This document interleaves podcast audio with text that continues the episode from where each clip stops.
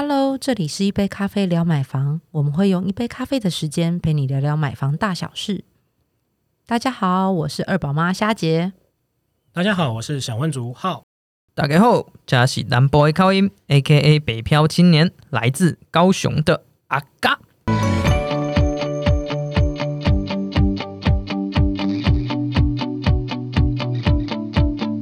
今天要跟大家聊比较严肃的话题哦。前一阵子有发生那个、呃、消防公安，就是高雄城中城大火的新闻，那 也, 也有想到是说，其实我们以往在买房或是看房，甚至住进去，现在我们居住的时候，其实最被市场忽略，其实就是消防的议题。嗯，对，所以今天要跟大家来讲一下，就是我们在买房过程当中有哪些消防的注意事项这样子。嗯、好，那第一时间看到新闻的时候，其实我也觉得哇，怎么会那么严重？因为这次算是史上惨重哦，那那、呃、当然会马上联想到说，哎，那跟之前比如说钱柜大火啦，或威尔康大火，是不是有一样的模式，或者是他们都是在大楼里面做发生嘛？对，那这个我想感受度最深刻的应该是来自高雄的阿嘎。嗯，因为老实说，这一次那个城中城的部分啊，嗯、以这种高雄的在地人来说，老实说，我们都非常清楚那个地方。对于我们高雄来说，呃，象征的代表的意义到底有什么？因为它算是一个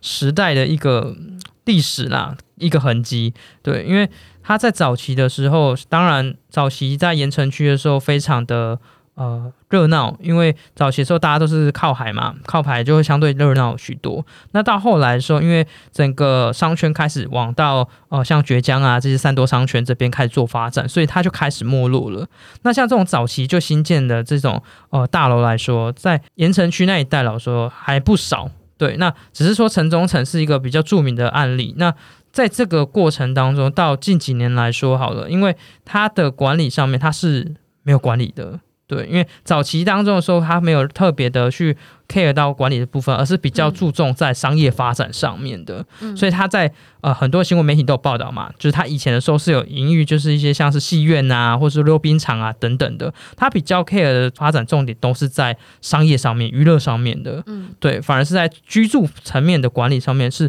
比较没有那么的呃注重的。所以他在后续的在后来的时候，越来越后面的时候，就会发现说他的整个呃居住的状况来讲，他可能有变成说像一些治安上面的死角，有一些可能像风化业者啦，或是吸毒者的聚集的场所，那就会变成慢慢的演变成一个比较不好的一些环境。那也曾发生过相关一些像火警跟爆炸案的部分。那这次上也有提到，就是像我刚刚提到，因为像它这个在早期的时候算是一个以商业发展为注重的一个大楼，那它在那个时候就没有成立管委会，那这个就会有人提到说，那这样子为什么会没有管委会啊？嗯，不过其实管委会的这个条例啊，它是从那个公寓大厦管理条例出来的哦。对，那这个法令其实是在一九九五年实施的，所以其实在这个时间点以前的房子啊，其实他们是没有所谓的有强制性要求你成立管委会这件事哦。哦对，那这个是跟我们一般我们买这种大楼啊、社区型的，好像观念有点不一样，因为我们通常买一个社区大楼的时候，都会说，哎，你要成立管委会哦。甚至你买预售屋的时候，你会发现预售屋他们自己就会开一个赖的群组，然后就在里面准备讨论一些这样将来社区啊管委会的一些事项哦。可是实际上呢，在一九九五年之前呢，因为像城中城的历史呢，它是早于这个时间点哦，所以它其实是没有一个强制性在推动它去进行管理管委会这件事哦。所以其实针对这个议题啊，最近内政部啊有提出一些修正草案的一些想法，他们觉得说呃相关的这些老屋呢，在这个时间点前的呢房子呢，应该要去责令他们去成立一些管理组织，然后去定一些法则。嗯，那刚刚讲到说，因为呃，这是一九九五年嘛，所以其实也有新闻调查指出，全台像这样子的没有管委会的大楼哦，尤其尤其像这种商办大楼，大概有超过五百栋。那特别点名的就是有被点名到新北市大概有七栋，因为它可能是大型的那种商办，嗯、就是里面有非常多隔间。嗯、那桃园有十五栋。那当然两个被点名的县市首长，嗯、其实他们也都当时有有说要彻彻底清查啦，那以避免再再次有这样的憾事发生。嗯，对。不过因为其实在管委会他介入之后啊，他的优点是说他可以做这个社区整体的维护嘛，包括说消防维安的一些管理啊，所以其实这个也会牵涉到跟呃前面有点提到不太一样，就是因为前面提到都是属于商办的那个结构嘛，那这次伤亡会这么惨重其实都是因为它是呃商办混合，那其实很多人群人群聚集在一起，所以它发生这个火灾事件的时候都会影响到很深哦。那不单单是在这个商办相关啦，因为其实在住宅方面我们最常联想到跟消防安安全有关的就是公设比这件事情，因为通常我们就想说，哎，为什么我买一个新的大楼公设比要这么高啊？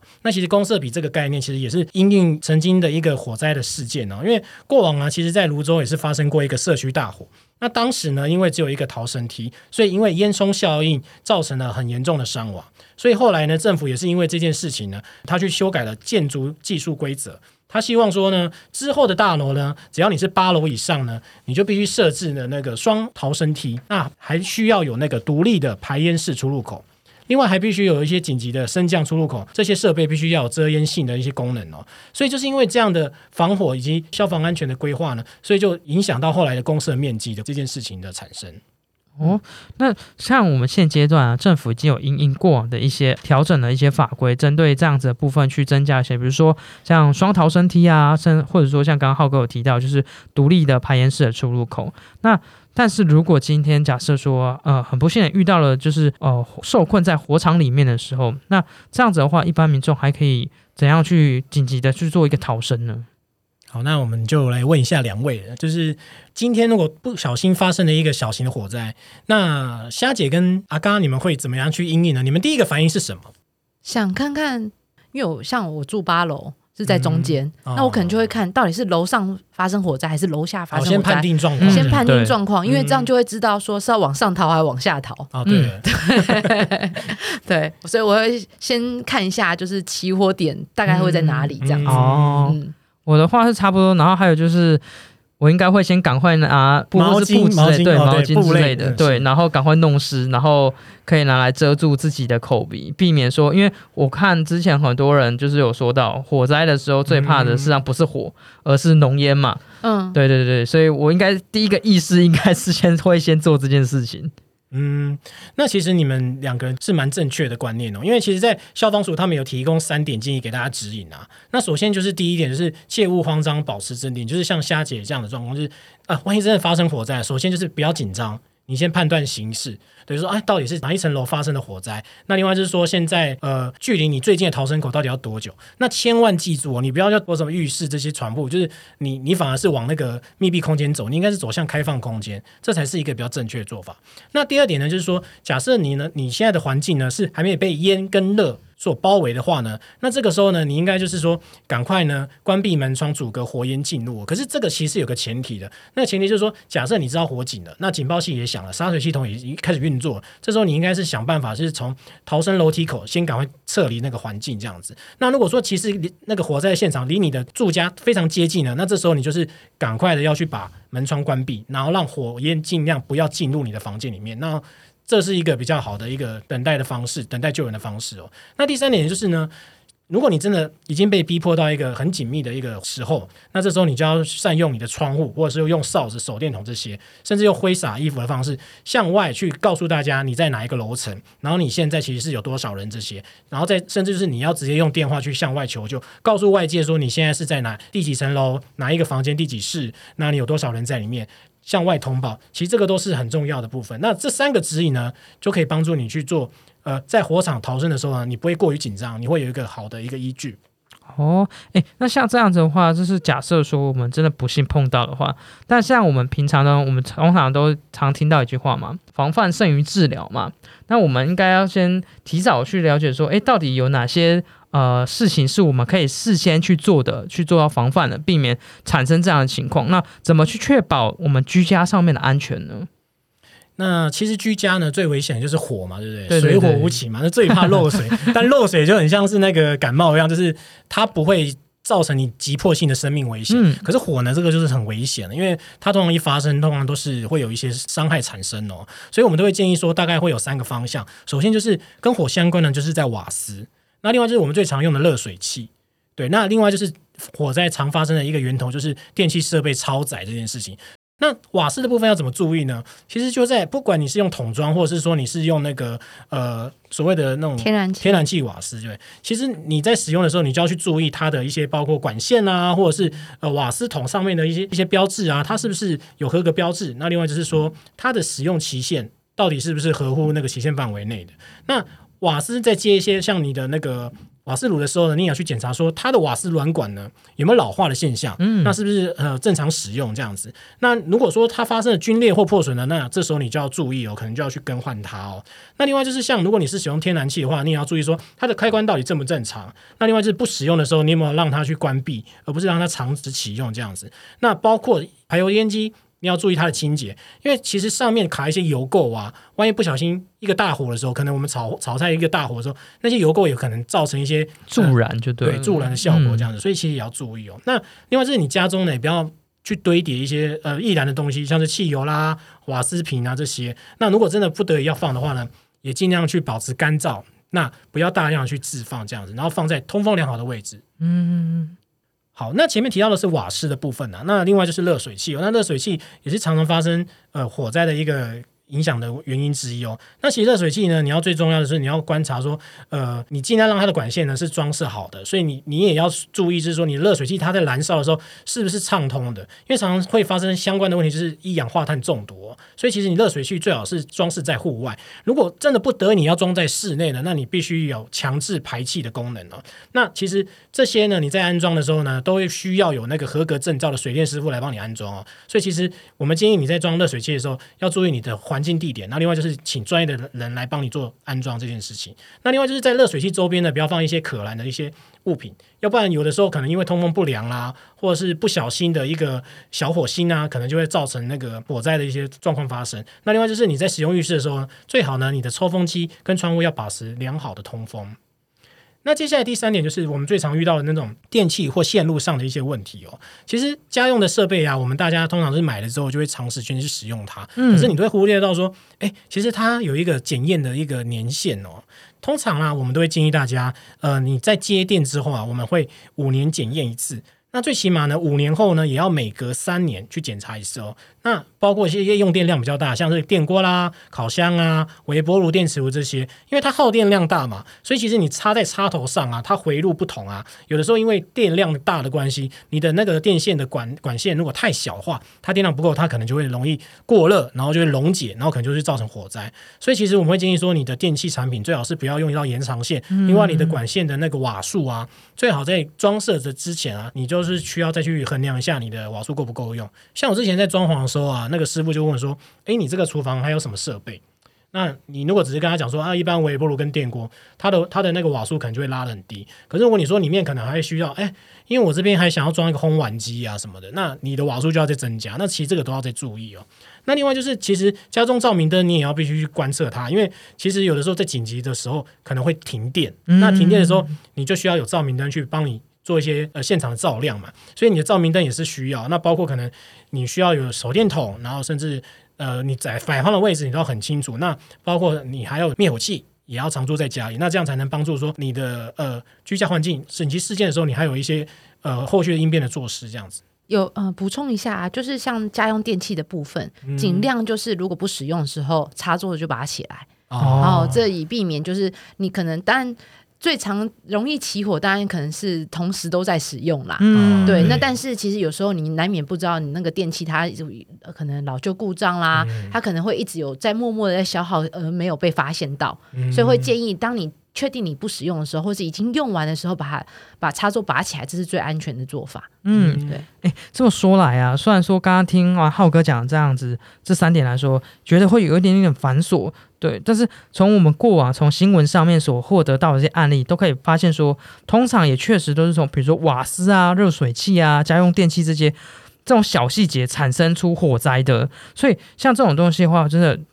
听众朋友们不要觉得说哎，真的很繁琐很麻烦，有的时候你花一点点小小时间跟心力去注意这种东西的话，都可以确保你的一些居住的安全的品质。那回过头来说好了，就是我们的听众朋友们很多都是在、呃、想要购买房子的一些首购族群啊，或者说像一些刚性需求无知，还是一些投资客等等的。那回到买房子的这个层面来说，我们在挑选一个安全的好屋的时候，会有哪些层面是需要我们特别去注意的吗？嗯，一般这个其实会在看屋的时候其实就要注意哦，不只是说你要看你、呃、外部的环境室内的空间，那刚刚讲到是说哎，我们包含管理，你看那个我们都会请大家注意电梯里面的管委会的那些呃布达，去确认那些管委会有没有在做运作、嗯、其实消防的管理常常被大家会忽略、嗯、那这集也提醒大家在看屋的时候要注意有四大项目。首先第一个就是那个避难器具的设施，那因为刚刚讲到是说后续的呃，这法规规定，其实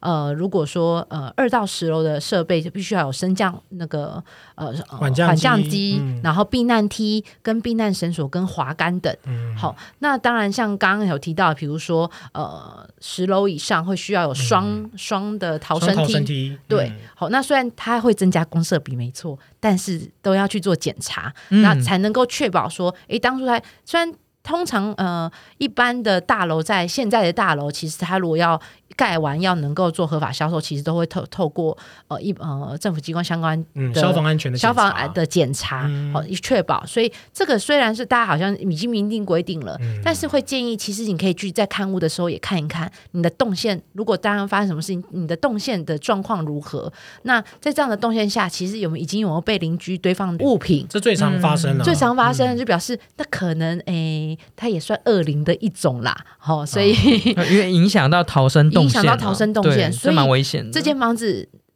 当, 当 你, 你等于是在看屋的时候发现它，哎，它如果发生事故，如果逃生障不易，其实你也要列入考量。嗯，对、哦、那因为呃，恶灵比较难麻烦处理嘛、嗯、但, 但是你房子可以有很多选择。对对 对, 对好，那这个是在居住环境的时候你可以特别去看一些相关避难的设施，包含像比如每层楼、嗯呃、至少都会配置到、呃、像呃，像我们一般在十户左右、嗯、像我们的社区都每层楼都至少配二到三个个灭火 器, 灭火器、嗯、对，然后就会放置在公共区域，然后也会尽量将公共区域净空，好，这是一般的呃社区管委会的做法，这样子。好，那再来其实就会包含到说动线出入的问题。那动线出入的问题其实之前有提到到说，那你可能是比如包含到无尾巷、嗯、或者是呃你在买动具的问题，动具的 房,、呃、房子的动具的状况，因为这会考量到当发生火灾的时候消防消防车能不能够进去、嗯、那如果说它很窄，它根本进不去，它其实是拉水管、嗯、人要那个，你就会看到那种电视画面，它可能是消防员拉水管进去，这个其实都会影响到救灾的时间点、嗯哦、那当然就会包含到你生命安全的时间点了。那再来就是呃，刚刚有提到就是建筑法的规定嘛，所以我们会有、呃、双梯制度，那这个通常也会有那个政府单位帮我们做消防安全检测的法官、嗯、那最后其实大家最常也、呃、忽略到就是铁窗装设的安全的部分、哦、那公寓很多最常见就是在外面装铁窗，对、嗯、大家通常会觉得啊，那我不想我要怕小偷啊、嗯、那我是不是就要装铁窗啦，但是他其实可能都会没想到是说，那装铁窗了是不是要留下一些可以逃生的呃、开口、嗯哦、因为很多其实铁窗其实现在都会有，如果是、呃、大型的落地的铁就、呃、不是落地啊，大型窗户的铁窗、嗯、它其实都备有一些可以从里面去转开的开口、嗯、以方便逃生使用。好，那当然、呃、现在目前其实呃有些有些管委会会规定啦，就是当几层楼以上就你其实不能安装铁窗的、哦啊、那都是属于违建的部分、嗯、一来有碍，就是有有户有装有户没装，其实会影响那栋大楼整体的外观、嗯、好，那当然外观会影响大家整体那个房价观感，有没有、哦、所以有些会管理的比较严格，所以就是呃，也会是属于违建啦、嗯、好，所以这个就 不, 不建议，因为它其实会影响逃生时间。好，那那当然会有种例外啦，大家可能装铁窗除了怕小偷之外，其实也是为了就是居家环境的安全，尤其是呃呃家中如果有十二岁以下的小孩，或是六十五岁以上的老人，好，那装铁窗是为了避免他们不小心，如果呃万一比如说小孩乱跑跑到窗户，那我跌出去，那没有防护设备，或是有失智的老人，他其实也有一样的问题。嗯，好，那住户可以在外墙方面去装设就是防坠楼的那个隐形铁窗。对，那这个其实还是符合就是一般公寓大厦的管理规定的。那不过装设的期间可能还是需要跟管委会做申请。嗯，对。嗯，其实它很多美感啦，就是在看房的时候，我们都要知道说，哎、嗯，不是看它的房价、还有格局、还有采光这些就结束了，对不对？嗯，有的时候你跟这个房子有没有缘，你去看那个社区，你会发现，哎，它的消防消防设备竟然过期了，这好像也是一个不继不继续往下看的一个点哈、哦。嗯，对，那反正就是我们这今天这一集呢，其实是希望提醒大家啦，就是说你在看房子的时候啊，你这些消防设备这些，其实你也可以先纳入考量啦，包括呃管委会有没有运作啦，那安全梯有没有畅通啦，其实这个都很重要，会影响到你的生命安全哦。好，那今天内容我们也会放在资讯栏。那喜欢这集的话呢，别忘了分享给你朋友。那有问题的话，也可以寄信到客服信箱。谢谢你的收听哦，我们下次聊，拜拜，拜拜。